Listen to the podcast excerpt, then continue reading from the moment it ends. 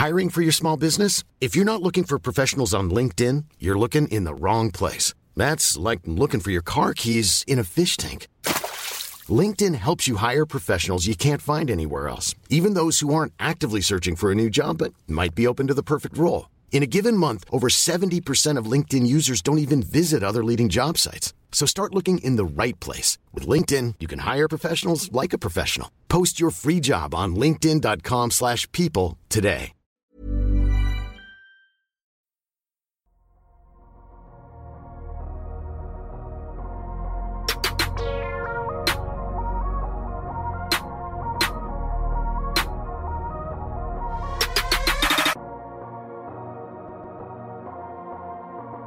Salut à tous, très heureux de vous retrouver pour un nouvel épisode du Dunk Hebdo NBA podcast. Et non, ce n'est pas encore l'heure des previews playoffs.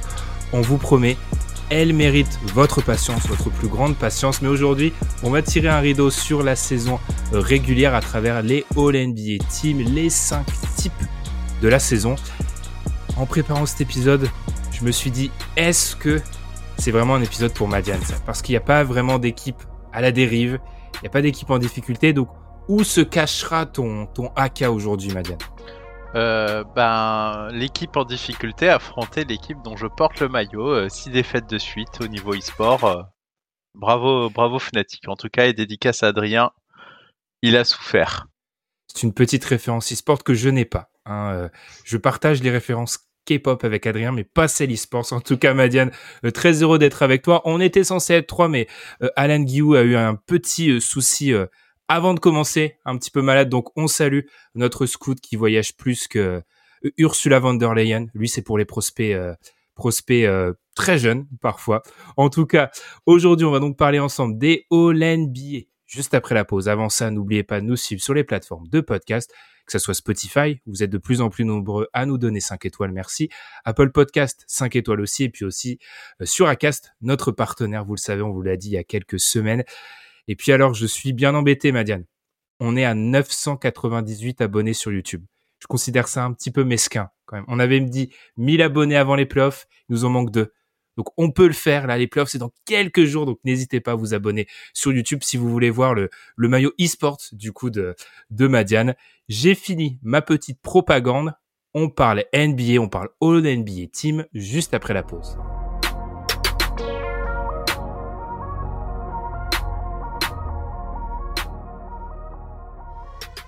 Les All NBA Team, trois équipes types de la saison, une tradition de la NBA depuis depuis quand, Madiane? Est-ce que tu sais depuis quand existent les All NBA Team? Ah, ah, petit piège, je t'avais pas prévenu. Hein. Ah, tu m'as pas prévenu. Eh ben, tu sais quoi? Non, pas du tout. Euh, ça doit, euh, ça doit. Euh, allez, je dirais. Je sais que la defensive team est apparue un peu tard parce que le premier, les premiers titres de Depoy, c'était, c'était, je crois, Moncrief qui avait gagné. Donc je dirais que ouais, année, année 80 pour ces Eh bien alors, les All NBA Team existent depuis la première saison NBA, 46-47. Effectivement, j'étais très surpris en voyant ça. Ça existe depuis la création de la NBA. On a eu deux équipes jusqu'en 87-88 et en 88-89, on a eu trois équipes avec trois positions deux arrières, deux ailiers, un pivot. Et justement, on en reparlera de cette fameuse disposition avec deux arrières, deux ailiers, un pivot, parce que c'est un peu au centre du débat cette année. Assez pour la leçon d'histoire, on va commencer, tradition ici, par notre méthodologie. Et cette année, comme toutes les années avec les All NBA Team, c'est peut-être le débat plus que celui des noms qu'on va inclure.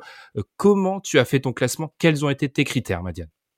Alors, euh, le premier, évidemment, euh, moi, je récompense pas mal les perfs individuels, du coup les stats personnels. Euh, dans les stats personnels, j'ai ajouté euh, une grande part au nombre de matchs joués, parce qu'on en parlera, mais c'est une saison qui a eu pas mal de petits accidents au niveau des blessures.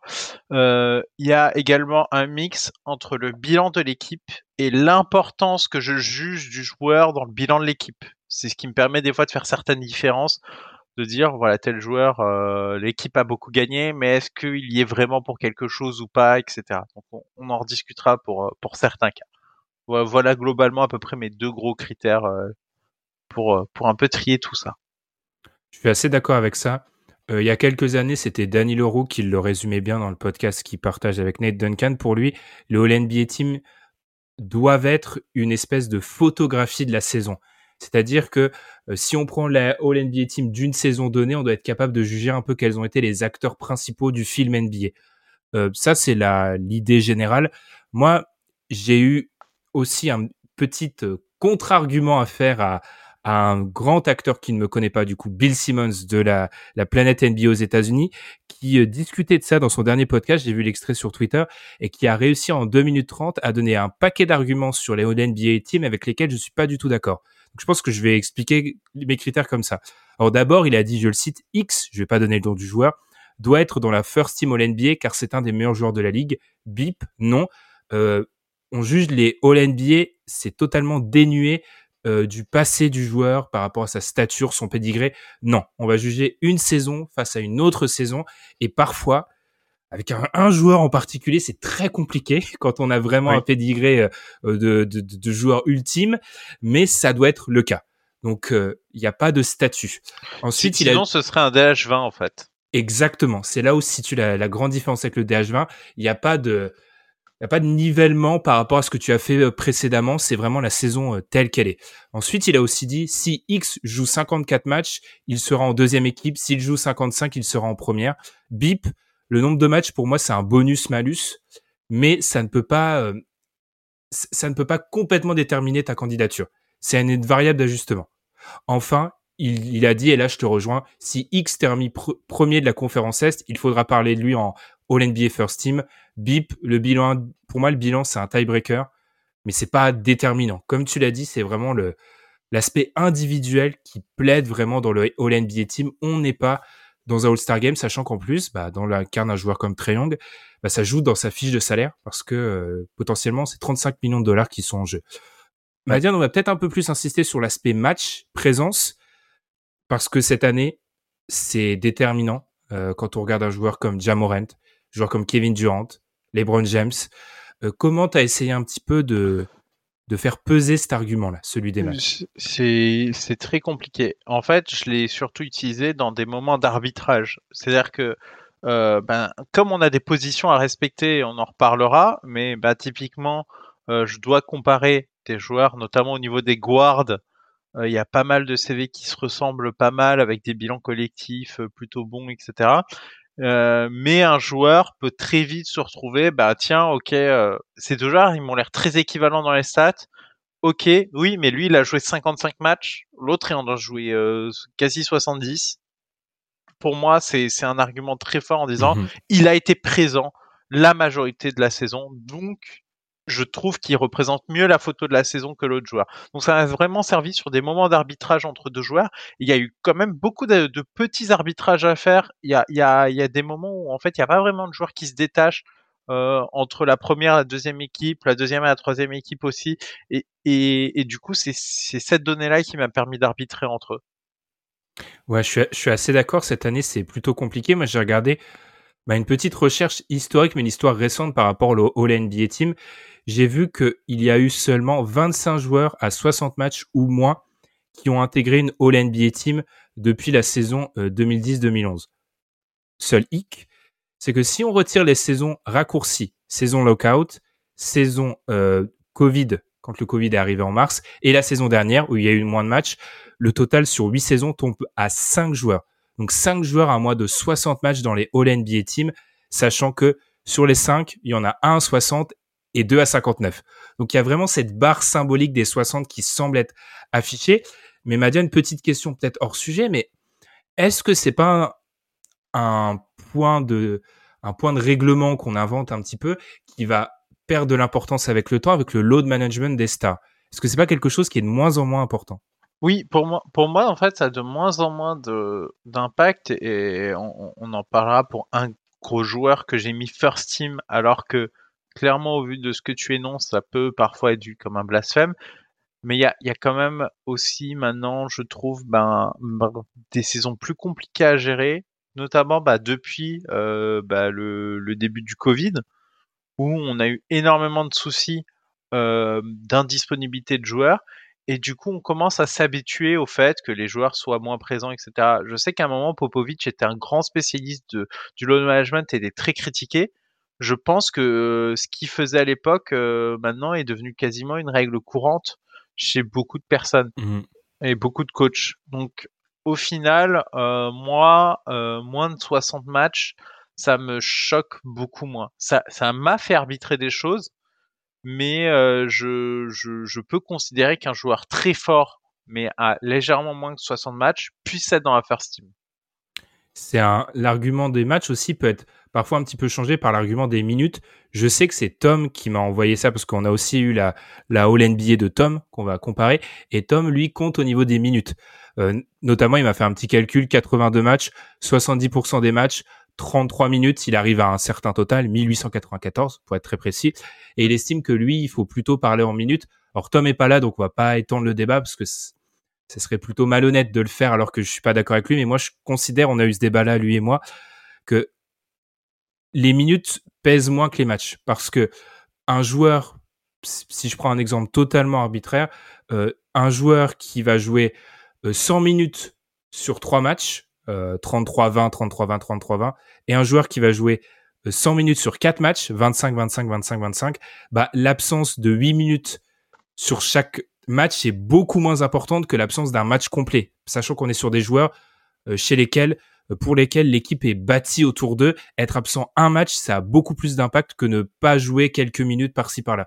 Donc je considère toujours que l'argument match est important, mais c'est vrai, tu as raison qu'avec cette euh, le, ce ménagement de plus en plus courant des joueurs NBA, bien c'est peut-être un argument qui va perdre en perdre en valeur. En tout cas, là on est devant une saison exceptionnelle parce que autant de candidats avec si peu de matchs joués, c'est quasiment une première.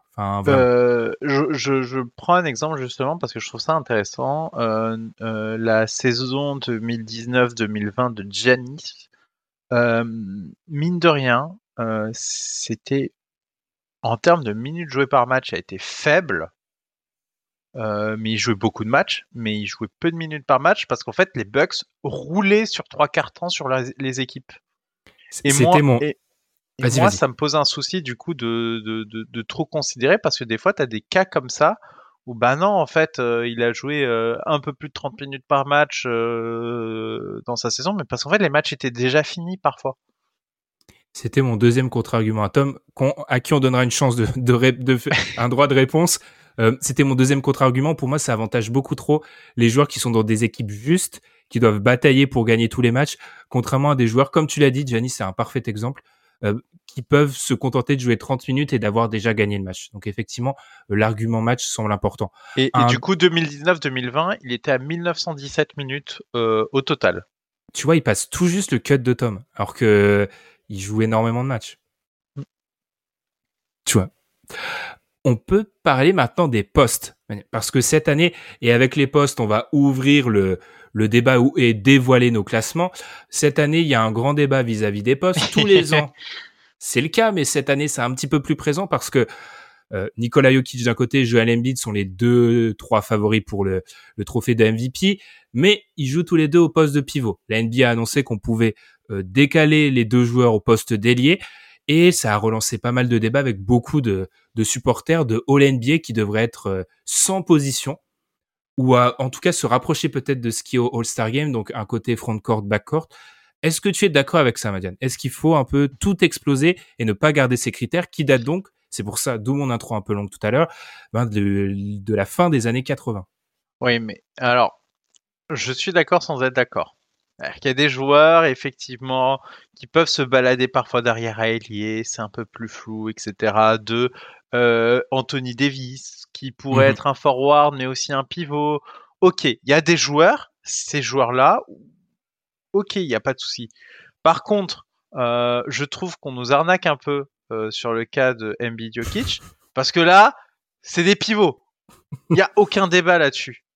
Et je trouve ça un peu euh, fort de café d'essayer de m'inventer une All NBA, mais je pense qu'elle aura lieu. Hein.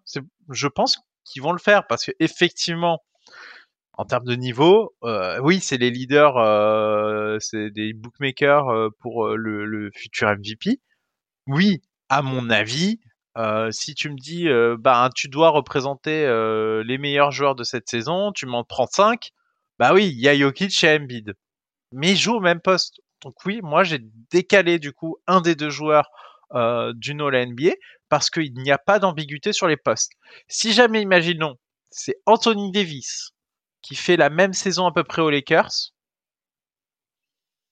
là, j'aurais été tenté de le mettre en forward en me disant oui, mais attends, il a joué quand même pas, parfois avec des pivots. Et là, là, on aurait pu un peu plus s'étirer. Mais là, la lecture pour moi, quand c'est et Jokic, euh, il faut pas, faut pas poser la question. Et surtout, je trouve que euh, dans le contexte de l'NBA, ça donne des équipes qui n'auraient jamais pu jouer. Parfois, ça pourrait donner ça parce que des fois, il y a eu des, des pivots qui ont été sélectionnés en, en All NBA.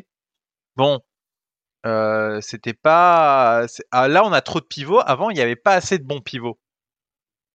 Et euh, je trouve qu'il y aurait eu euh, souvent des dérives à ce niveau-là. du coup, on aurait supprimé le poste de pivot euh, des NBA Team. Donc là, ça balance dans un sens, mais en fait, ça aurait pu balancer dans l'autre. Je trouve que le système est plutôt bon dans ce qu'il est. Et si on fait guard forward, euh, moi, je, pense qu'il y aura des, équipes qui, qui n'auront pas de sens et qui ne pourraient pas jouer, qui risquent de se, dessiner avec euh, trois ailiers, par exemple. Je suis complètement d'accord avec ce que tu as dit. Je trouve que, pour prolonger ce que tu, tu viens de dire, on perdrait l'essence de la All NBA Team. Il y a ce sous-entendu, c'est censé être une équipe. Alors, est-ce que euh, les, garde-fous ailiers euh, arrière pivots sont parfaits? Pas du tout. C'est totalement imparfait. Cependant, il faut quand même rappeler que la NBA euh, adore jouer avec les frontières, jouer avec les lignes en nous disant ah non mais ce joueur-là en fait on peut le mettre là. Si pour moi, comme tu l'as dit, si on, se retrouve dans une situation où il y a plus de il y a plus de postes, on se retrouverait face à des équipes qui ne pourraient pas exister. Moi, ça me pose un problème parce que je trouve que philosophiquement, cette All-NBA team, c'est l'idée du meilleur 5 qui fait du sens, qui devrait jouer. Nikola Jokic, Joel Embiid ont joué 100% de leurs minutes au poste de pivot cette année. Ça n'aurait aucun sens euh, de mettre les deux. Alors, je dis pas de sélectionner les équipes euh, All-NBA en termes de fit, pas du tout, mais il faut que ça ait un petit peu de cohérence. Là, ça n'en aurait pas. Tu parlais de certaines années, Madiane, exemple classique, hein. 2015-2016. All-NBA Team, premier pivot, DeAndre Jordan, deuxième pivot, Demarcus Cousins, troisième pivot, André Drummond. Il n'y a pas un pivot cette année-là. On se retrouverait avec des cinq, avec quatre, euh, bah, arrières, un ailier. Ça n'a plus de sens, vraiment.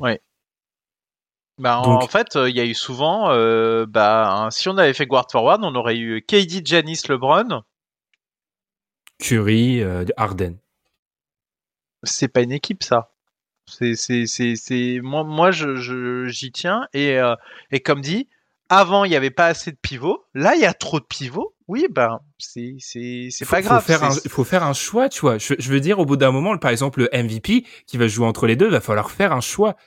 Enfin, les, les All-NBA, il faut savoir à un moment faire un choix. Et je trouve que cet abandon total des postes à ce niveau-là, autant oui, ça, peut-être que ça viendrait euh, consacrer une NBA qui a évolué. Bien sûr qu'elle a évolué depuis 80, 88, 89, mais je trouve que les critères permettent d'adapter ça et d'avoir des équipes cohérentes. Je pense qu'on est d'accord là-dessus. Très bien, Madiane. Eh bien, ouvrons le bal justement là-dessus et prolongeons ce débat parce que euh, de nos quatre All NBA euh, qu'on a donc réunis, celle d'Alan, la tienne, celle de Tom et la mienne, on a tous couronné Nikola Jokic aux dépens de Joel Embiid. Un Joel Embiid a chaque fois été le pivot sélectionné dans la deuxième équipe au NBA. Comment tu as fait ce choix, Madiane? Euh, alors, euh, déjà les deux font des saisons euh, inouïes, vraiment. en plus, ils ont été présents longtemps cette saison. L'un des arguments qui m'a fait beaucoup pencher en faveur de Jokic, c'est que l'équipe, elle tourne sur lui. Vraiment, surtout avec les absences, le contexte, la saison, euh, sachant qu'ils n'ont pas un bon bilan. C'est rare généralement que euh, on puisse préférer un joueur euh, avec un bilan. ils sont sont sixième et j'ai considéré qu'il n'y avait pas assez de, matchs d'écart pour donner l'avantage à Embiid là-dessus parce qu'il n'y a que deux victoires d'écart. je le fais de mémoire, j'ai pas mes notes, mais oui c'est ça, c'est deux victoires d'écart. Euh, et donc, il euh, n'y a pas de, il a pas en fait euh, de, de, suffisamment de différence là-dessus. Et vraiment, les Nuggets, ça tourne énormément sur Nikola Jokic et ça se voit en plus dans les stats où vraiment la, la, contribution de Jokic aux victoires euh, de, de, de, de, des Nuggets est aberrante. Un box plus minus qui, qui, est au-dessus de 13, enfin il est à 13,7, c'est aberrant. C'est vraiment une contribution énorme. Les win enfin il y a énormément de stats. En fait, sur toutes les stats, euh, un peu qui essaye d'évaluer un peu la, la, contribution de Jokic dans l'équipe et en plus l'impression terrain quand on regarde les gars jouer. Mais sans Jokic, cette équipe ne va nulle part. Et, et donc j'ai préféré Jokic sur ça. C'est vraiment, il fait une saison incroyable qui justifie du coup de le passer au-dessus. Mais c'est pas pour dévaluer Joel Embiid qui fait également une énorme saison. Vraiment, je trouve que Joel Embiid a pas de chance dans, cette affaire-là. Embiid fait une saison incroyable. Peut-être un autre argument pour compléter. Euh, j'ai toujours eu du mal à quantifier et à et à donner de l'importance à la défense dans les All NBA. J'estime qu'elle a de l'importance, mais l'existence d'une All Defensive Team a toujours posé problème. Parce que pour moi, ça, insinue que l'attaque doit un petit peu être surévaluée dans les All NBA et autant Embiid défensivement a une, une tête d'avance sur euh, Jokic qui s'est grandement amélioré en défense, je trouve. Enfin, c'est une progression mmh. constante. Mais Jokic en termes d'impact offensif, euh, je veux dire, c'est l'architecte. Euh, il, a, il, est, il est meilleur que l'année dernière. Franchement, il est incroyable en termes de alors oui, on va parfois résumer ça à quelques... Enfin, il y a des highlights qui sont incroyables, mais sa capacité à toujours faire tourner cette attaque, en plus à prendre énormément en termes de scoring, de prendre de l'importance, alors que oui, son équipe a joué sans ses deux meilleurs joueurs, euh, ses deux autres meilleurs joueurs, pardon, Jokic et alors que Embiid d'un point de vue domination, je je le trouve scoring extrêmement impressionnant. Mais je trouve que Jokic qui va et les deux qui vont atomiser le atomiser en tout cas qui devraient battre c'est sûr pour Jokic, le record d'une saison en PER. Je, trouve juste Jokic trop dominant cette année. Enfin, il y, a vraiment un, niveau de domination et aussi de maîtrise de son sujet dans une équipe qui a connu de grosses difficultés, qui euh, est juste trop impressionnant pour euh, mettre Embiid dans la, pour tout simplement euh, mettre Embiid à sa place. Embiid qui mérite très bien, qui sera deuxième MVP, mais Jokic a été au-dessus cette année, je trouve. Non, mais Jokic, vraiment, c'était Tom qui à un moment partageait les stats et, je me dis, non, mais c'est aberrant. C'est aberrant à ce niveau-là. C'est vraiment une saison aberrante. Et elle est suffisamment aberrante pour que euh, la question ne se pose pas alors que euh, ça, ça va conditionner un trophée, encore une fois. Et sur ce trophée, justement, généralement, ta deuxième saison, pour la choper, il faut vraiment y aller très fort. Ben, justement, la saison va suffisamment fort en faveur de Jokic. Et en plus, euh, tu l'évoquais, l'aspect défensif est effectivement moins récompensé dans, dans, dans la, la, l'NBA, je suis d'accord avec toi. Mais en plus, il y a aussi l'aspect playmaking. Le jeu passe mmh. aussi énormément. Alors, il passe aussi côté Sixers par, euh, par Embiid, même si ça ne se voit pas au niveau des assists. Euh, l'architecture du jeu d'attaque est également basée sur le fait que Embiid soit un aussi fort pivot. Mais Jokic, il y a vraiment un aspect où il fait jouer les autres c'est n'importe quoi hein. en vrai à ce niveau-là. C'est c'est quand, quand on regarde euh, cette équipe jouer, euh, vraiment Jokic, je le trouve vraiment au sommet de son art. C'est c'est vraiment ah, impressionnant. sans faire de teasing, mais en en faisant quand même. Ça risque d'être un des gros, une des grosses montées du DH20, je pense, parce que avec le DH20, on a toujours ce, cette période de je sais pas, d'attente où on attend peut-être toujours la deuxième saison pour confirmer une explosion. Et là, peut-être que Jokic va monter très très haut. Donc on est tous d'accord sur Jokic, première équipe au NBA. Je sais pas si tu as quelque chose à rajouter. Madiane, on peut continuer avec le deuxième vote unanime dans la first, first team All NBA. Première équipe All NBA si on, si on francise tout ça. Dianis, euh, qui sera vraisemblablement troisième au MVP, je pense qui réalise encore une saison dominante, euh, qui le fait encore une fois. Je, je, trouve que sur le début de saison, on avait été très, euh, comment dire, était très discret, mais qui était toujours dans ses standards. Sur ces dernières semaines, je trouve qu'il a quelque chose pour lui. Un vrai argument, c'est qu'il a tapé très fort dans des matchs télévisés aux États-Unis, euh, en prime time, en tout cas des gros, des gros matchs. Je pense à sa performance quand ils ont battu les Nets à Brooklyn. Grosse perf aussi contre Philly. Euh, puis même, enfin, les stats restent inhumaines, donc euh, sans trop de débat, euh, Giannis Alel. Qu'est-ce que tu as rajouté, Madiane? Euh, Giannis, c'est quand même un mec qui euh, passe discret dans une saison et qui arrive à banaliser une saison quasiment en 30-10-10. ouais, ça c'est n'importe quoi. Non mais, enfin, c'est ça. J'attire l'attention des auditeurs là-dessus. C'est pas normal.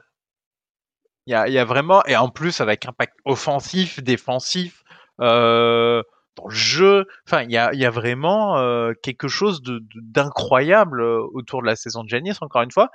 Et, et, et, et presque, du coup, en fait, les, on le remarque plus parce qu'il le fait, il le fait chaque saison maintenant. C'est acquis. C'est-à-dire que c'est devenu un acquis pour moi, Janice, qui, qui sortent de telle saison. Il n'y a aucun débat. Il y a les matchs, il y a la performance individuelle qui est folle statistiquement, il y a la performance quand même collective de l'équipe. Ils sont quand même aussi bien placés dans la conférence Est. Voilà, il y, a, y, a, vraiment un ensemble qui fait qu'on ne peut pas écarter euh, un joueur qui se détache autant. Euh, autant il y a certaines équipes qui sont tout en haut, euh, bah à l'Est comme à l'Ouest justement, c'est ça qui est très marrant, où il n'y a pas non plus un détachement très fort d'un joueur qui permettrait de le mettre facilement dans la first team. Oui, mais par contre, pour le deuxième, là, les Bucks, euh, il y a que deux victoires d'écart vis-à-vis du hit et ben, il y a un joueur qui se détache très fort dans le collectif. Rien de plus à ajouter. Continuons à, défiler avec le dernier joueur qui a été euh, unanimement sélectionné pour cette All-NBA Team. Cette fois, first All-NBA Team. Cette fois, on passe à l'arrière. C'est Luka Doncic qui serait quand même déjà Madiane parce que il y a, des choix qui posent, où il y aura débat quand on regarde les articles de certains euh, journalistes américains. Mais Luca y sera et ça sera déjà sa troisième all first All NBA team. C'est quand même n'importe quoi si on se situe là-dessus. Que, que, dire encore euh, L'importance du joueur dans le collectif des Mavs, une équipe des Mavs qui a fait une bonne saison régulière. Euh, encore l'héliocentrisme euh, poussé à son paro... non poussé à son paroxysme, c'est un autre joueur dont on va parler, je pense plus tard. Oui. Euh, il y a rien à dire. En fait, là, j'ai l'impression de brasser un peu de l'air parce que sur ce genre de joueur, c'est évident. C'est évident. Et euh, alors si c'est un point important sur le poste, du coup, bah, on, le considère, hein, je, je, le rappelle, on le considère comme un guard. Hein. On peut pas le mm. considérer comme un forward au vu de comment ça joue. C'est juste un guard qui est un peu grand, enfin un peu beaucoup grand. Euh, mais par rapport justement à tout ça, euh, dans les guards, justement, il est quand même au-dessus du lot. Si on regarde la saison de l'ensemble des guards, euh, il, il, fait vraiment pas débat alors qu'il y a on va débattre sur le reste. Mais là, il y a un peu plus de c'est difficile, je sais pas comment évaluer, on n'est pas d'accord entre nous, etc. Lui, on l'a posé et il est vraiment, il y a, vraiment un tiers euh, dans les guards sur cette saison où on pose, on pose avant de réfléchir au reste. Donc il a vraiment réussi à s'imposer euh, dans l'esprit de tout le monde. Exactement, c'est assez marrant de voir la manière dont euh, on a fait nos classements. Je pense que sans sans avoir sondé l'équipe, je pense qu'on le fait de la même manière, c'est-à-dire qu'on ne remplit pas forcément 1, 2, 3, mais genre on remplit, euh, par exemple moi, c'est très simple cette année, j'ai rempli pivot des trois équipes en premier. Parce que, oui. et c'est très intéressant, on a le même pivot pour l'équipe 1, 2 et 3, nous quatre. C'était facile. C'était facile. On a un ailier qui se retrouve tout le temps dans la troisième équipe. Enfin, on a certaines choses et c'est vrai que pour ce qui est de l'arrière, c'est là où il y a le plus de débats. Noto aussi cette année, une particularité, il y a assez peu de joueurs, Madiane. On a 17 joueurs différents, alors qu'il y a 15 joueurs sélectionnés pour l'ensemble de, euh, de, de, de, nous quatre. Donc, ce qui fait qu'on est plus sur une, année où le débat situe où je, je classe le joueur plutôt que qui j'inclus dans les trois équipes. Mais c'est vrai pour Lucas. Petit bémol pour Lucas, je pense qu'il bénéficie aussi de sa saison euh, épargnée par les blessures, là où d'autres joueurs dont on va parler au poste d'arrière ont plus souffert. Alors, on rentre dans les débats maintenant. Le premier débat se situe à l'aile, où toi, Madiane, ainsi que Tom et Allen, vous avez tous les trois mis Kevin Durant. Moi, j'ai choisi Jason Tatum. Tout simplement, vous l'aurez compris, je pense, vu ce que j'ai expliqué tout à l'heure, c'est par rapport au nombre de matchs joués. Kevin Durant en est à 54. J'avais parlé euh, des 60 matchs comme de la barre, avec 5 euh, joueurs au NBA en dessous, dont 3 à 59 ou 60. Il faut savoir que les deux joueurs qui se sont qualifiés pour des All-NBA récemment avec moins de matchs. Stephen Curry, 2017-2018, 51 matchs joués, il est dans la troisième équipe. LeBron James, 2018-2019, 55 matchs joués, il est dans la troisième équipe. Pour moi, la saison de Kevin Durant, malgré l'impact sur son équipe, parce que quand Kevin Durant joue, eh bien oui, les, Nets ont euh, le, le, rythme de croisière d'une équipe qui vise l'avantage du terrain. J'estime que sa saison en elle-même n'est pas assez exceptionnelle pour justifier un tel euh, déficit de match. Là où Jason Tatum a fait une, énorme saison, je pense qu'aussi il faut euh, souligner son impact parce qu'on a beaucoup parlé de la défense des Celtics, la défense des Celtics. Faut souligner aussi l'impact de Jason Tatum que, à l'image de ce que j'avais dit durant le DH20, je trouve toujours d'une sérénité offensive. Moi, ça, ça me tue. Enfin, je trouve d'une facilité assez, assez incroyable dans le scoring. Donc, c'est le petit malus qui fait descendre Kevin Durant et qui, euh, chez moi, promeut euh, Jason Tatum. Euh, alors du coup, je, suis de l'équipe qui, est en désaccord là-dessus. En fait, euh, justement, euh, là, le gros argument, j'entends, finalement parce que il est très border au niveau des minutes jouées. le problème, en fait, qui pour les Nets, qui m'a fait reclasser Kevin Durant dans la sim, c'est son importance pour l'équipe. En fait, Kevin Durant là, euh, les Nets n'ont pas du tout ce classement. Alors oui, du coup, dans la photo de la saison, c'est c'est quand même très border de le mettre. Euh, il passe quand même euh, la barre euh, des 2000 minutes. Donc, il est, il, y en a quand même 700 de moins. C'est énorme, 700. Euh, mais il passe quand même une barre un peu, un peu psychologique, je dois l'avouer, mmh. De me dire, ah, quand même, il a quand même passé la barre minimum. Et surtout, les Nets sans Kevin Durant ont été nulle part. Vraiment, c'est presque inquiétant parce qu'on a eu un débat récemment euh, dans la saison, euh, il y a à peu près un mois, un mois et demi, où on discutait de tout ça, et justement où tu me disais, euh, quel est ton argument pour les Nets candidats au titre à part Kevin Durant? C'est dire à quel point il est fort, il est très très fort dans cette saison, et je me suis dit, je me suis dit non là il y a, y a presque trop en fait. C'est-à-dire que vraiment c'est à l'image de Jokic, c'est vraiment c'est des joueurs qui pour moi l'équipe ne fait rien si euh, ce mec-là n'est pas là. Pour moi les Nets euh, c'est playoff. Alors ok il y a eu aussi Kyrie qui n'a pas pu jouer tout le temps là là ça mmh. s'est résolu mais voilà il y a, y a eu aussi ces affaires là. Mais euh, là là pour moi c'est c'est c'était pas possible au vu de l'écart de niveau des Nets entre euh, la présence ou l'absence d'un seul joueur. Ok, bah, là ça peut honnêtement, là c'est une question de, critères, c'est pour ça qu'on les a bien exposés au début. Effectivement, moi, euh, Kevin Durant joue euh, joue un petit peu plus, il serait là, mais là pour moi la barre est beaucoup trop basse. Alors là, on va entrer dans le deuxième gros débat de cette first team All NBA. On est donc sur la présence au, poste de deuxième arrière. Parce que là, on a quatre, quatre choix, du coup, hein, entre Alan, Madiane, ici présent, Tom et moi. Et on a trois joueurs différents. J'avoue que moi, j'ai, c'est, je pense, est-ce que tu es d'accord, Madiane? C'était le choix le plus dur de tous. oui. Ouais, c'était plus dur. On est d'accord. Il est, oui, clairement. Celui-ci, franchement, pour avoir regardé plusieurs classements, je pense que j'ai vu cinq noms différents qui se retrouvent en fait dans l'équipe 2 et l'équipe 3. Euh, Alan est parti sur Jamorant. Tu es parti sur Devin Booker. Euh, Tom et moi-même, on est parti sur Stephen Curry. Alors, Badian, vas-y, pourquoi Devin Booker? Devin Booker, c'est un, choix sans être un choix. C'est en fait. Dépit? Par dépit? Quasiment en fait. C'est-à-dire que les Suns, dans ma photographie de la saison, je fais OK, les Suns. OK, CP3, Devin Booker, euh, OK. Je, je, coche les noms dans ma liste des joueurs. Et ensuite, je réfléchis à où je les mets. Euh, Chris Paul, on parlera de son cas euh, du coup un peu plus tard. Et ensuite, euh, je, je, regarde, je regarde Booker. Et en fait, Booker, ben, c'est pas incroyable. c'est, il se détache pas, mais là tout le temps, euh, a pas le défaut de match joué. Euh, au niveau des stats, euh, je trouve pas que Curry me crée un écart suffisant pour justifier le fait que je que je mette plutôt euh, plutôt Curry. Et finalement, comme euh, je voulais vraiment récompenser l'équipe des Suns au niveau de la prestation collective qui est impressionnante, c'est-à-dire que euh, il y a un écart vis-à-vis des autres qui est phénoménal. C'est-à-dire mmh. que les Grizzlies sont deux, il y a huit victoires. C'est abyssal. Mmh. C'est un énorme écart. Et il a été tout le temps là. Aucun joueur me crée d'écart le cas de Jamorant, euh, je ne sais pas si on l'évoque maintenant, mais il y a des éléments qui me gênent comme comme on en a pu en discuter. C'est-à-dire que Jamorant, moi, mon problème, c'est qu'il a été absent. Et le problème, c'est que quand il a été absent, l'équipe des, des Grizzlies a gagné quand même. 20 victoires, 4 défaites. et, ça, ça me pose un énorme problème. Euh, non pas que la, quand il est revenu, il est revenu instantanément, il a été brillant. Vraiment, sa saison est brillante. Là, vraiment, on est en train de, C'est vraiment, on est ah dans oui, un oui, très bon... alors, c'est vrai, merci de le faire. On n'avait pas dit, mais pas besoin de s'énerver. Là, on est sur le, du détail, vraiment. Voilà.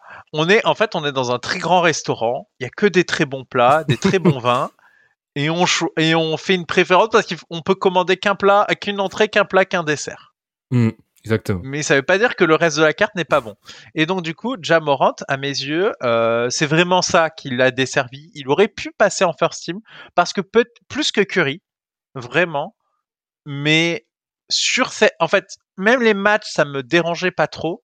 Mais au contraire de Kevin Durant, qui lui, du coup, a fait le cut, il ne le fait pas parce que les Grizzlies ont été brillants sans lui. Alors, peut-être qu'il y a des facteurs externes. Je ne pense pas que l'équipe des Grizzlies est plus forte sans Jamorant, clairement pas.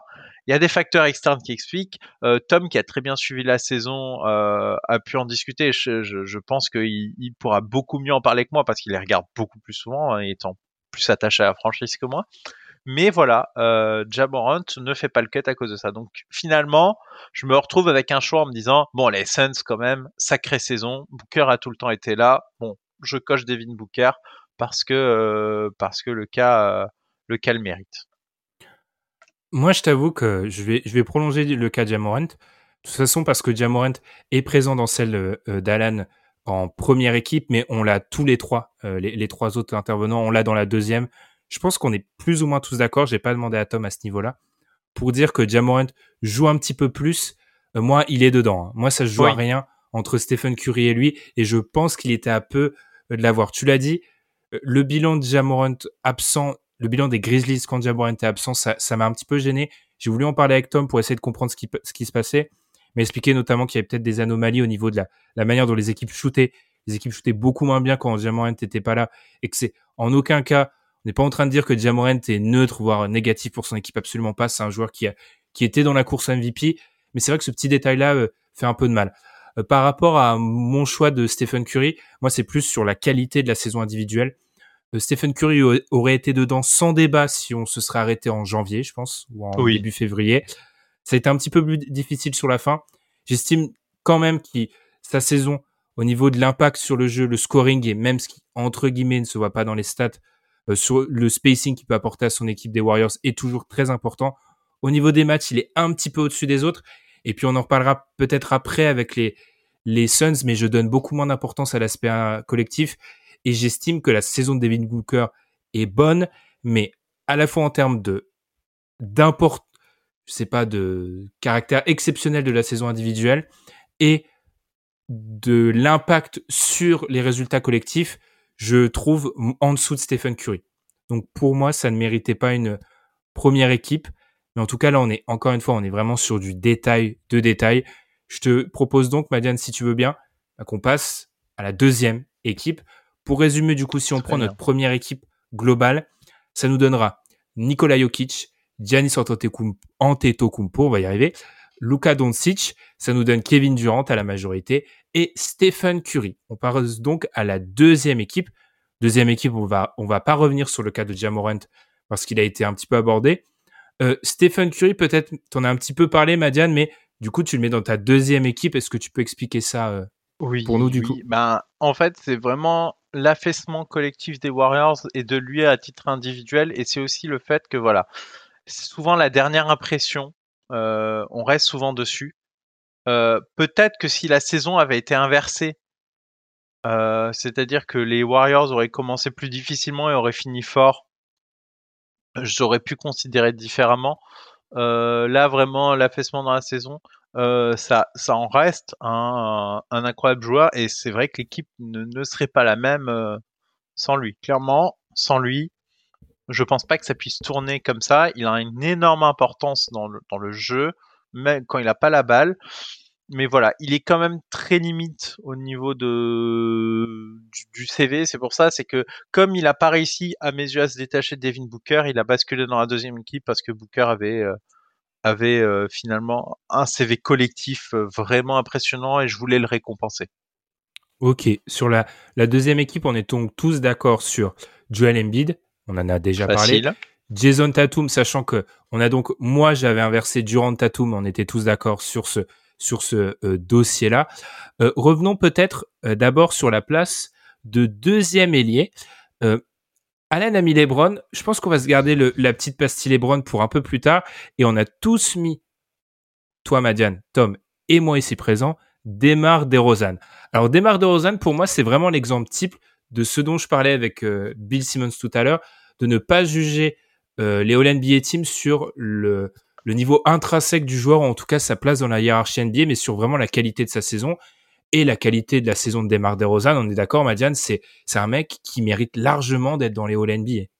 Alors, euh, il y a les minutes, il y a le bilan de, la franchise qui quand même, euh, bon, là ils sont un peu redescendus, mais ils ont été bons cette saison. Clairement, c'est vraiment une agréable surprise.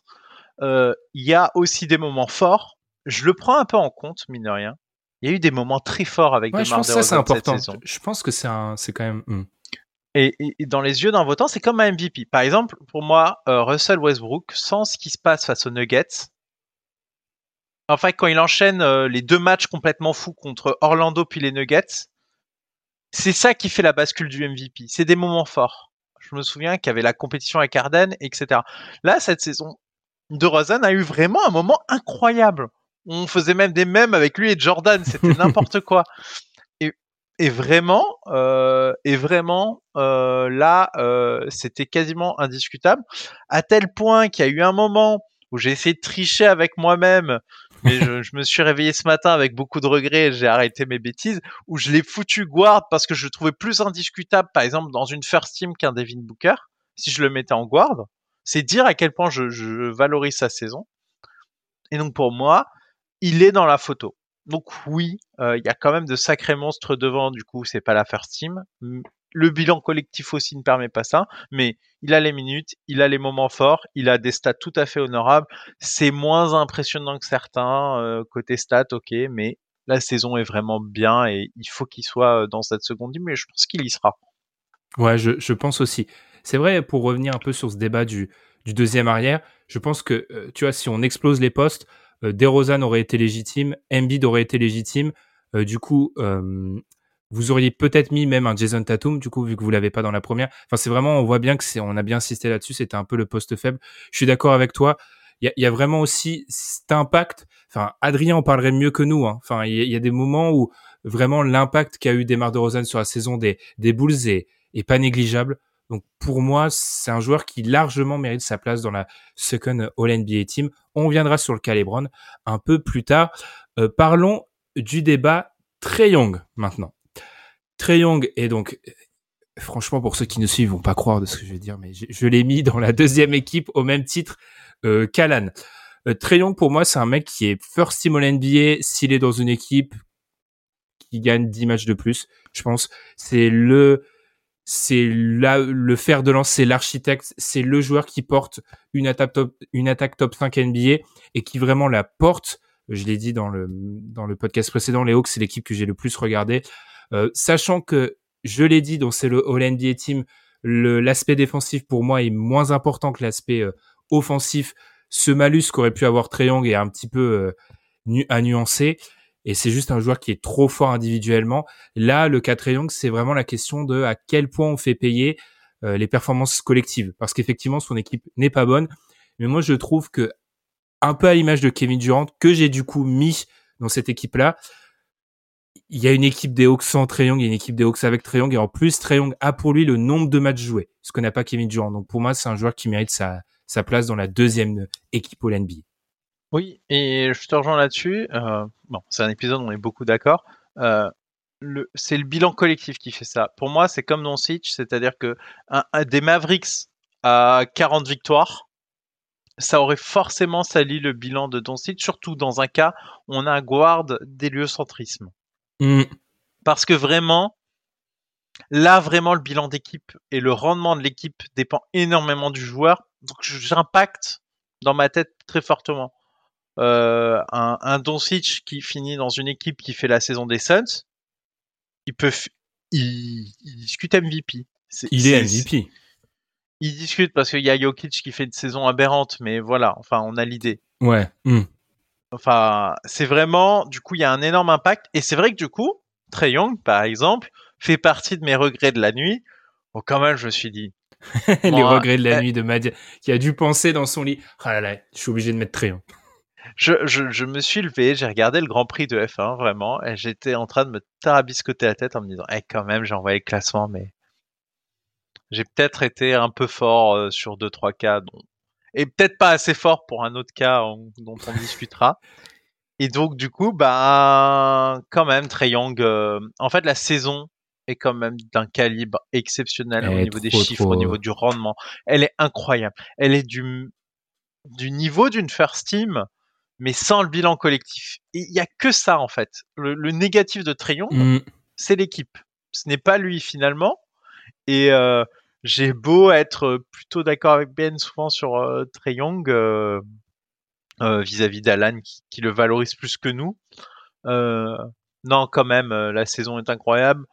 Seconde team, je comprends. Parce que, mine de rien, les Hawks ont aussi un espèce d'effet inverse où l'impression quand même de la saison, la saison est difficile. C'est la déception. Tu vois, il y, a aussi, je pense, ce côté-là où quand, malgré que ça soit une distinction individuelle, l'impression qu'on a eu de la saison, si elle est positive ou négative par rapport aux prédictions de début de saison influence beaucoup. Enfin, les Hawks, on en a parlé la semaine dernière. Les Hawks étaient annoncés avec l'avantage du terrain. Donc là, qui, qui se battent euh, pour le play-in, c'est, c'est, je, je, pense que Trayon perd là-dessus, même si c'est euh, la raison la, numéro une. Mais ils finissent, ils finissent bien. Pas, qu'ils sont pas en loterie, tu vois, parce qu'ils sont en loterie sans lui. Mais oui, c'est euh, ça. Et il y a vraiment un aspect, je trouve aussi, qui c'est pour ça que je l'ai remis à terme, c'est que je me suis dit quand même, ils finissent mieux que, que, que le début de saison était un peu effrayant. Et là, ils mmh. finissent quand même mieux. Ils accrochent un spot de play-in. Ils sont pas très loin des caves. Franchement, ça aurait été sévère. Ça aurait été sévère, euh, je trouve, parce qu'il y a eu euh, quand même un gros trou de début de saison où ils ont enchaîné pas mal de défaites. Ils ont un mois de novembre où ils enchaînent pas mal de wins d'affilée, où ça se rattrape un peu euh, à partir de la mi-novembre, où justement ils enchaînent pas mal de, bons matchs. Après, c'est très très douteux entre décembre et mi-janvier. On a, on a un énorme trou à ce moment-là entre, entre début décembre et mi-janvier. Et à partir de ce moment-là, l'équipe s'est quand même pas mal remise à l'endroit et ils ont réussi quand même à accrocher le spot de play-in, à, à pas finir si loin finalement du top 8. Ça aurait été sévère. Parce qu'en plus, je pense que les problèmes inhérents de l'équipe ne sont pas de son fait euh, à lui. Il y a pas, je peux pas désigner Trayon comme responsable de la saison des Hawks, enfin de la déception relative qu'on a tu peux pas le désigner comme euh, comment dire comme responsable. Je pense que là, ça faudra peut-être faire un deuxième opus de notre euh, épisode sur l'héliocentrisme parce que je pense qu'ils sont aussi victimes du système euh, certains aspects. Il faudra discuter de ça peut-être à, à la lumière d'un Luka Doncic également. si on fait le petit jeu des calculs, sachant que Devin Booker est dans l'équipe de Tom, qu'il est dans la tienne pour la first, mais qui perd des points en termes de présence il n'est pas du coup présent dans la deuxième, ce qui nous donne pour une deuxième équipe euh, Jamorant, Trey Young, Demar DeRozan, Jason Tatum et Joel Embiid. Assez assez jeune cette équipe, hein, à l'exception de Demar et une certaine mesure d'Embiid, mais autrement c'est c'est assez jeune. Puis on va terminer avec la troisième équipe. On est tous d'accord sur le poste de pivot, c'est Carl Anthony Towns qui rafle la mise. Comme on a on a pu en discuter un petit peu en off, Madiane. Alors oui, Bama Debayo, oui, Rudy Gobert ce sont des mentions honorables, mais en réalité, on n'en a jamais. Il n'y a jamais vraiment eu de débat. Enfin, on l'a même dit il y a quelques minutes. On a directement posé le nom de Jokic, d'Embiid et de Towns. Donc Towns se détachait.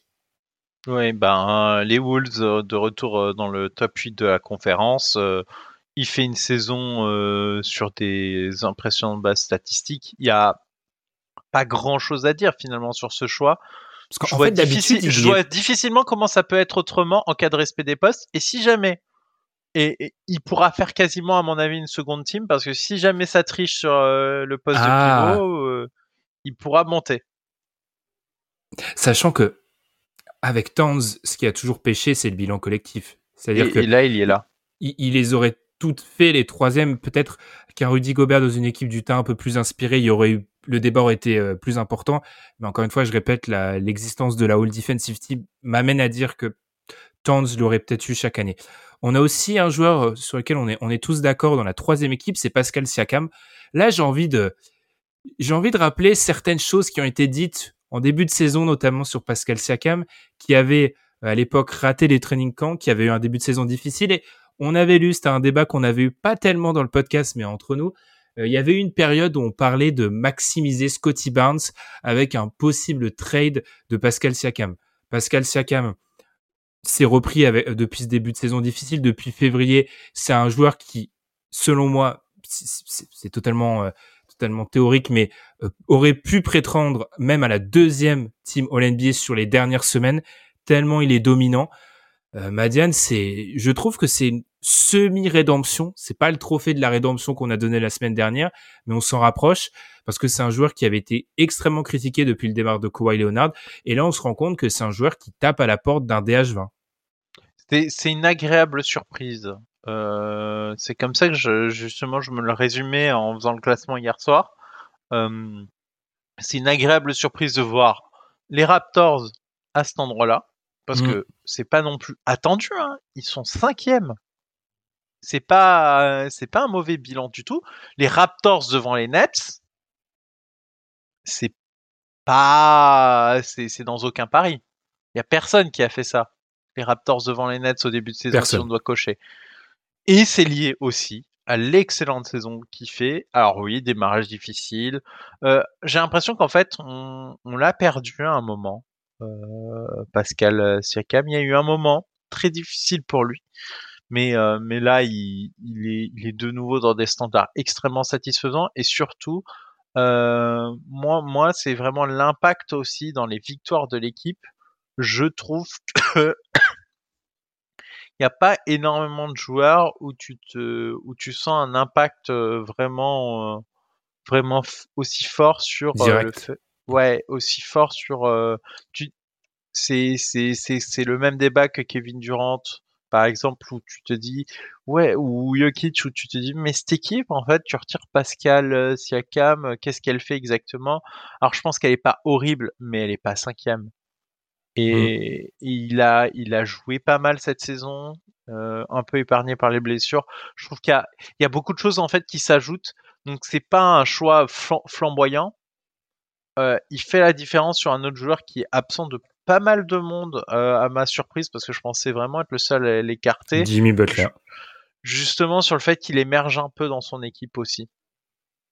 Il y a de ça. Je pense, c'est vraiment symptomatique qu'on ait tous mis Siakam, parce que je pense qu'on se dit tous qu'il doit être présent. Euh, il, il, mérite d'être présent et ensuite, je pense que c'est le deuxième le deuxième qui a beaucoup euh, fait parler, mais je garde le deuxième pour la fin, Madiane. On va revenir sur euh, le poste d'arrière. Du coup, alors là, au niveau de l'arrière, c'est ce que j'avais dit, il y a très peu de joueurs cités, c'est-à-dire que on retrouve du Chris Paul, Trayan, Chris Paul, Devin Booker pour moi, donc j'ai mis le backcourt des, des Suns en fait. On retrouve du Chris Paul, Trayan pour toi et Tom, et à part Alan qui nous a mis Mitchell. Est-ce que tu as pensé à Mitchell? Moi, je t'avoue que au niveau de la saison d'Utah, même la saison individuelle de Mitchell, c'est Tom qui vont parler l'impact dans le clutch, notamment dans les dernières minutes d'un Mitchell, qui en avait fait un petit peu sa spécialité, hein, d'être euh, vraiment très décisif là-dessus. Un petit peu moins fort cette année, on va voir si ça va se, si ça continuera en playoff. Pour moi, le CV était trop juste quand j'ai dû euh, faire peser ça face à Booker et Paul, qui font des bonnes saisons individuelles et qui en plus bah, sont euh, chez les Suns. Oui, non. Alors Booker et Paul, euh, du coup, moi, c'est Paul parce que la saison est trop énorme et trop en décalage vis-à-vis des autres équipes pour pas que je mette du coup le général en chef de, cette équipe-là justement. Il me semble qu'en plus il est le leader de la NBA en termes d'assist. C'est vraiment le général de cette équipe. Alors ok, les stats sont pas impressionnantes sur le papier, mais l'impact global du joueur me semble suffisant pour justifier ça. Et surtout la saison est incroyable. Pardon. Et à côté de ça, euh, Mitchell, moi, il y a quand même les séquences sans Rudy Gobert, où bon, euh, en fait, c'est pareil, c'est est-ce que le joueur est vraiment celui qui impacte le plus les victoires de l'équipe ou pas? Euh, J'ai déjà vu jouer Utah sans Donovan Mitchell, j'ai pas été choqué. par le niveau de jeu de l'équipe. Par contre, Utah sans Rudy Gobert, je suis plus choqué. Et je me voyais mal, du coup, glisser Mitchell dans la représentation de la saison, alors que je mets pas Rudy Gobert, sachant que j'ai quand même l'impression que c'est plutôt lui qui impacte plus la saison régulière de l'équipe. Les playoffs, c'est totalement un autre débat. Et mmh. j'espère qu'il fera de très bons playoffs. Il nous a habitués à faire de très bons playoffs. Et, et je valorise énormément ce joueur mais euh, mais quand même euh, le bilan d'Utah est pas incroyable il y a quand même quelques petits soucis ils se sont quand même un peu effondrés euh, sur la fin et, et, ça ça me justifie du coup de de pas le mettre vis-à-vis d'un Chris Paul et que les, les, fans de Madian ne s'inquiètent pas, on lui, donnera, un petit peu de sirop pour la toux après, euh, après l'enregistrement de l'épisode. Ne vous inquiétez pas, tout va bien. Ce n'est pas un virus qu'on s'est euh, filé euh, entre, entre, entre membres, oh là, je m'y mets, entre membres du podcast d'un Hebdo. On l'a gardé jusqu'à la fin, dans une logique vraiment de, temps d'écoute. Hein. On, on va être totalement honnête, pas du tout. LeBron James, Madian, LeBron James, LeBron James. Alors c'est marrant, on est les deux seuls d'accord. On l'a mis dans notre troisième équipe, tous les deux. Tom ne l'a pas mis au profit de Jimmy Butler. Alan l'avait mis second. Je vais te lire une petite, euh, une petite citation que j'ai lue dans un petit article à propos, à propos de LeBron et du débat autour des All-NBA. Je cite, c'est de Ben Rohrbach de Yahoo Sports. Nommer LeBron James dans une All-NBA team viendrait embrasser les statistiques et les distinctions et trahir l'impact d'un joueur sur les victoires et les défaites de son équipe un argument utilisé pour exclure certains joueurs historiquement. Madiane, quand on met les Brown James dans une All-NBA cette année, est-ce qu'on cède pas de 1 à aux sirènes des statistiques sans contexte et de au CV du joueur? Euh, LeBron, alors je vais être honnête, je n'ai pas osé l'enlever. J'avais vraiment envie de mettre Butler parce que la saison du hit, parce que voilà, c'est lui le chef du hit, etc. Après, d'un purement, d'un point de vue purement statistique, la saison est bien. La saison est très très bonne. C'est pas ce que je lui reproche. J'ai vraiment eu l'impression que sa saison, il cherche, je sais pas, à gagner en fait. Et le fait qu'un LeBron prenne aussi légèrement une sortie de piste aussi forte parce que même moi, qui étais très pessimiste en début de saison et qui avait dit ils vont sortir au play-in, donc j'étais déjà très bas sur mes attentes. Je m'étais dit ils vont ils vont galérer, ils vont aller au play-in, ils vont sortir au play-in. Ils y sont même pas. Quel échec n'empêche. Non mais et, hmm. je, je, suis je, je juge ça très sévèrement parce que j'ai vraiment eu l'impression qu'il y a eu des matchs où LeBron mettait ses points et s'en foutait de le gagner son match. C'est vraiment, il y a, y a, eu un, il y a eu le body language, le, alors la saison des Lakers au global, euh, c'était terrible, mais il y a eu un espèce de, de, de ressenti en regardant cette équipe parce que au moment où ils étaient vraiment au fond de la crise, moi je regardais parce que moi je me délecte de ce genre de choses. Et, et, vraiment je regardais ça et je me disais quand même c'est c'est c'est moyen, c'est vraiment moyen, c'était c'était pas beau. Et moi j'ai l'impression je, je, je le dis, donc je l'ai mis, mais moi j'ai l'impression que LeBron était beaucoup plus intéressé cette saison par le fait de cartonner le maximum de points possible par rapport à sa course derrière le fantôme de Karim Abdul-Jabbar. Je pense que c'est ça son objectif. Une fois qu'il a compris que l'équipe était euh, destinée à, à, galérer. Exactement. Moi, j'ai l'impression que, que LeBron nous a fait du stat padding parfois. c'est mon impression. Je peux être peut-être être très sévère vis-à-vis de, de, son cas, mais c'est mon impression. Après, euh, il souffre quand même. C'est du beau stat padding. C'est du très beau stat padding. Il y a quand même eu des perfs mémorables euh, de LeBron James cette saison. Il y en a eu. Mm. On, il me semble que c'est contre les Warriors. Ouais. Mm. Euh, donc voilà, il y a eu des choses très fortes. Je le garde mais je tiens à dire que ça aurait été quelqu'un d'autre que LeBron James, j'aurais peut-être eu moins de scrupules. C'est la limite de l'exercice, on le disait, euh, sortir le contexte complètement. Euh, quand tu t'attaques à LeBron James, c'est extrêmement difficile. Euh, par rapport à LeBron, sans revenir sur ce que tu as dit, je trouve aussi que j'ai l'impression que, et ça fait peur de le dire, tu vois, LeBron c'est devenu une telle, c'est une telle statue dans le, paysage NBA, c'est difficile de le dire. J'ai l'impression que certaines des stats sont, alors, mettez d'immenses guillemets, un cache-misère. Il y a une très bonne vidéo euh, de Thinking Basketball Ben Taylor sur le sujet de LeBron au poste de pivot. Euh, LeBron a été mis au poste de pivot, notamment pour lui donner, ou lui redonner l'avantage physique, notamment sur le premier pas sur les pivots qu'il est capable de dépasser. Il est plus capable de dépasser les ailiers. Et c'est là, Madiane, où j'ai un problème philosophique, c'est que je suis obligé de le mettre au poste d'ailier. Et je suis pas sûr qu'au poste d'ailier, en jouant ailier, c'est un meilleur ailier que Jimmy Butler cette année.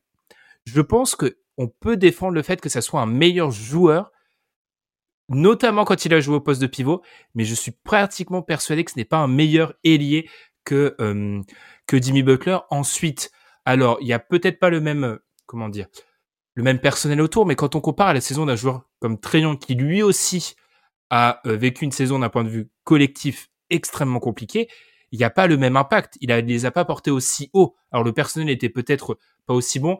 Et puis l'aspect défensif qui compte beaucoup moins.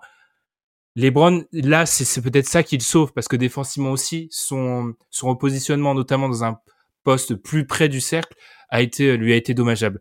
Euh, moi, je trouve vraiment que oui, ça a été une, espèce de, de respect parce que prenons l'exemple historiquement d'un Bradley Bill qui en 2020 tourne à 30 points, 4 rebonds, 6 passes, meilleur marqueur de la NBA. Son équipe gagne 35% de matchs, il se qualifie pas pour les playoffs, il n'est pas dans les All NBA. Donc, euh, je trouve ça compliqué. Les Lakers, actuellement, ils sont à 39% de victoire, 39-5. Alors, il y, aura peut-être 5 points à la fin, mais c'est compliqué, les Browns. Parce que, encore une fois, les performances individuelles sont massives, mais elle n'impacte pas autant les victoires des Lakers. Et puis, encore une fois, moi, ce repositionnement sur des séquences au poste de pivot me gêne beaucoup parce que je dois le mettre en ailier, là. Non, mais cette saison des Lakers est, à mon sens, très, très grave. Hein. C'est grave pour moi. Et le fait est que euh, le joueur majeur de cette équipe ait eu l'air de s'en tamponner le coquillard, que ça se passe ainsi si ça se trouve, ça le fait chier. Hein. Si ça se trouve, il, en fait des insomnies. C'est pas l'impression que j'en ai. Attention, hein, je peux très bien me tromper là-dessus. C'est la résignation qui te choque en fait. Ouais, ça m'a choqué en fait. Et du coup, je le mets parce que les chiffres individuels sont quand même dingues. En fait, c'est ça le problème de cette saison. Et, et Butler, tu vois, si on parle de son Butler, c'est pas non plus parfait comme CV. Ouais, exactement. Le, le, CV de Butler est vraiment faible statistiquement et quand même, le mec, alors ok, il a joué moins de 60 matchs, mais le mec est à plus de 30 points de moyenne. Plus de 30 points de moyenne. Il n'a jamais été aussi efficace, quasiment, parce qu'il a 59% au tir réel. Le, le PER est un peu en dessous de sa moyenne en carrière, mais quand même au-dessus de 25 tu vois, c'est, à mon avis, ça doit être rare quand même des cas où tu es au-dessus de 25, tu finis pas au NBA, hormis les pivots qui sont des cas un peu particuliers, je trouve, dans le calcul de cette stat. Euh... Est-ce que la stat, le PER adore les pivots.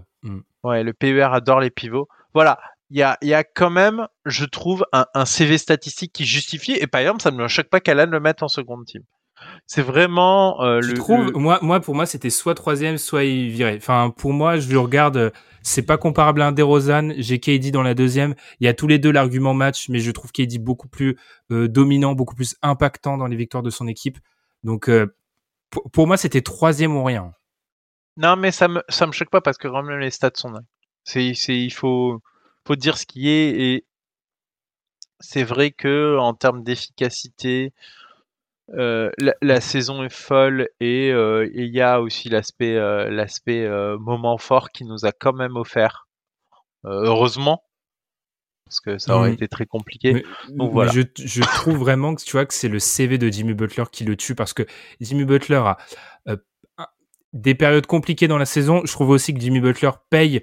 On parlait du duo Mitchell Mitchell Gobert, il paye Bam parce qu'il y a la question de l'impact de Bam et de celui mm. de Jimmy Butler. Il y a aussi la question, c'était, on parlait beaucoup de, des minutes clutch. Je sais que ça, c'est un autre truc que Tom essaie de mettre en avant, c'est euh, le fait que Tyler Hero joue beaucoup dans les minutes clutch parce que Butler est pas aussi flamboyant qu'il avait été dans ces moments décisifs euh, que les, les, saisons précédentes, notamment la, la, la, période dans la bulle. le CV de Butler est un peu limite, c'est pour ça. Oui, honnêtement, il, émerge pas d'une franche tête dans son collectif, alors que vraiment, mm. alors par contre, vous retirez LeBron, enfin dans les dans les chiffres de, la saison des Lakers sans LeBron, ben, ben ça y est, c'est Westbrook quoi.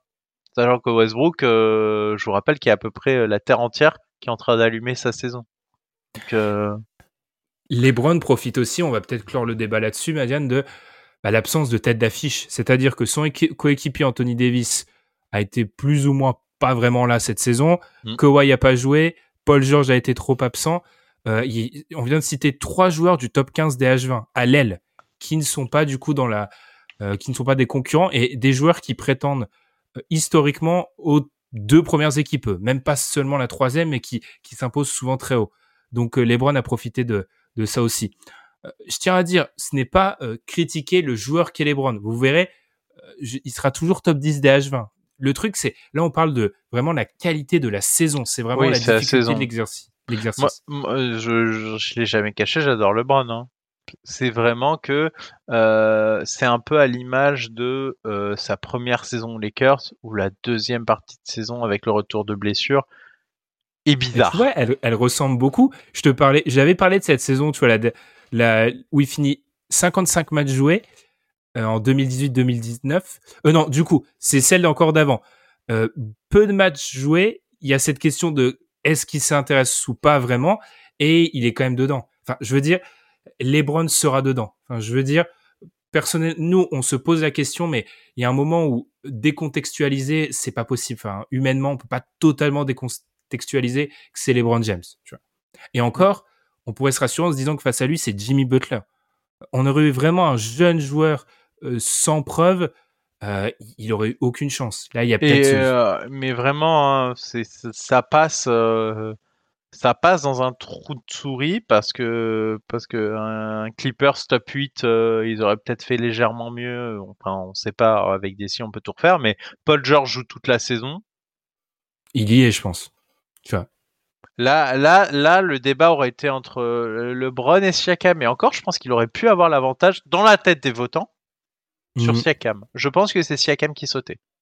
Ouais. LeBron a juste euh, fait partie. on est dans ces moments-là où le mec a tellement une stature, tu vois, que c'est difficile de le, de le, de le sortir de, de cette équipe type euh, NBA. Du coup, Madiane, on va conclure l'épisode et puis on va rappeler du coup les les, euh, les cinq types d'une partie de l'équipe d'Unkebdo. On a donc dans la première équipe Nikola Jokic, euh, au poste de pivot, au poste d'ailier Giannis Antetokounmpo et Kevin Durant, à l'arrière Luka Doncic, Stephen Curry, ça va, c'est plutôt pas mal comme équipe. Ensuite, deuxième équipe type NBA, à l'arrière on a Jamorant et Trey Young, à l'aile Demar DeRozan et Jason Tatum, au poste de pivot Joel Embiid. Et on termine par la troisième où on a à l'arrière, le duo des Suns, Paul Booker, Chris Paul, Devin Booker. À l'aile, LeBron James et Pascal Siakam. Et enfin, au poste de pivot, Carl Anthony Towns. Eh bien, Madiane, merci pour cet épisode. On était deux, c'était, il a fallu beaucoup structurer les ménages euh, en préparation. Ensuite, je, maintiens qu'on est dans une année facile. Euh, j'ai connu des années où on discutait des All NBA, on était, il y avait beaucoup plus de désaccords. Là, on se, on s'écharpe sur des détails. Donc c'est peut-être ça. La, carte est vraiment bonne dans le restaurant, pour reprendre ta métaphore. Oui, oui clairement. Euh, alors euh, encore une fois, hein, euh, toutes les critiques ont été formulées. C'est pas tel joueur a été nul, c'est plutôt c'est du choix de riche, clairement. exactement, parce que il y, a, eu quantité de, vraiment de, bonnes saisons. Après, je me, je me répète, il y a vraiment une petite cassure parce que 17 euh, joueurs sur un classement de 15, euh, c'est pas beaucoup. Donc il y, a vraiment certains joueurs qui se sont détachés. En tout cas, on vous remercie de nous avoir écoutés. C'est la fin de la saison régulière. On va bientôt vous parler play-in, on va bientôt vous parler play-off. On prépare, on l'a dit, un format. On, prend des risques. On espère qu'il va, euh, va vous plaire. Madiane, comment on pourrait donner quelques petits indices? On va dire qu'on va peut-être devoir préparer nos costards et nos meilleurs arguments rhétoriques. Exactement, et qu'on est dans le thème de ce qui se passe en ce moment. Exactement, on est dans le thème de l'actualité, pas NBA, mais plus global. Bien du coup, on vous laisse un petit peu réfléchir à tout ça. On vous rappelle de nous suivre sur Spotify, sur Apple Podcasts, sur Acast, sur YouTube et également, je l'avais oublié dans l'intro, sur Twitter pour voir le, travail de Gabin et Antoine.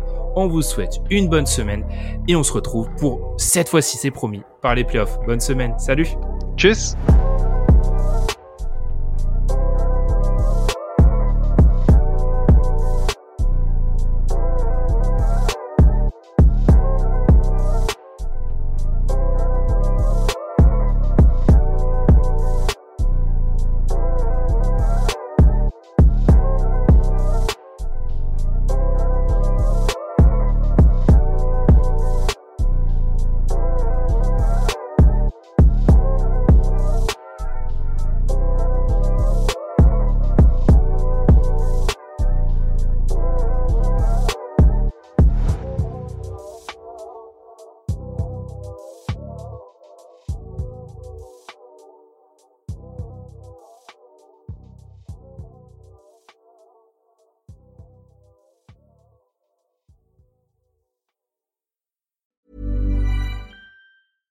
Want flexibility? Take yoga. Want flexibility with your health insurance? Check out United Healthcare Insurance Plans. Underwritten by Golden Rule Insurance Company, they offer flexible, budget friendly medical, dental, and vision coverage that may be right for you. More at uh1.com.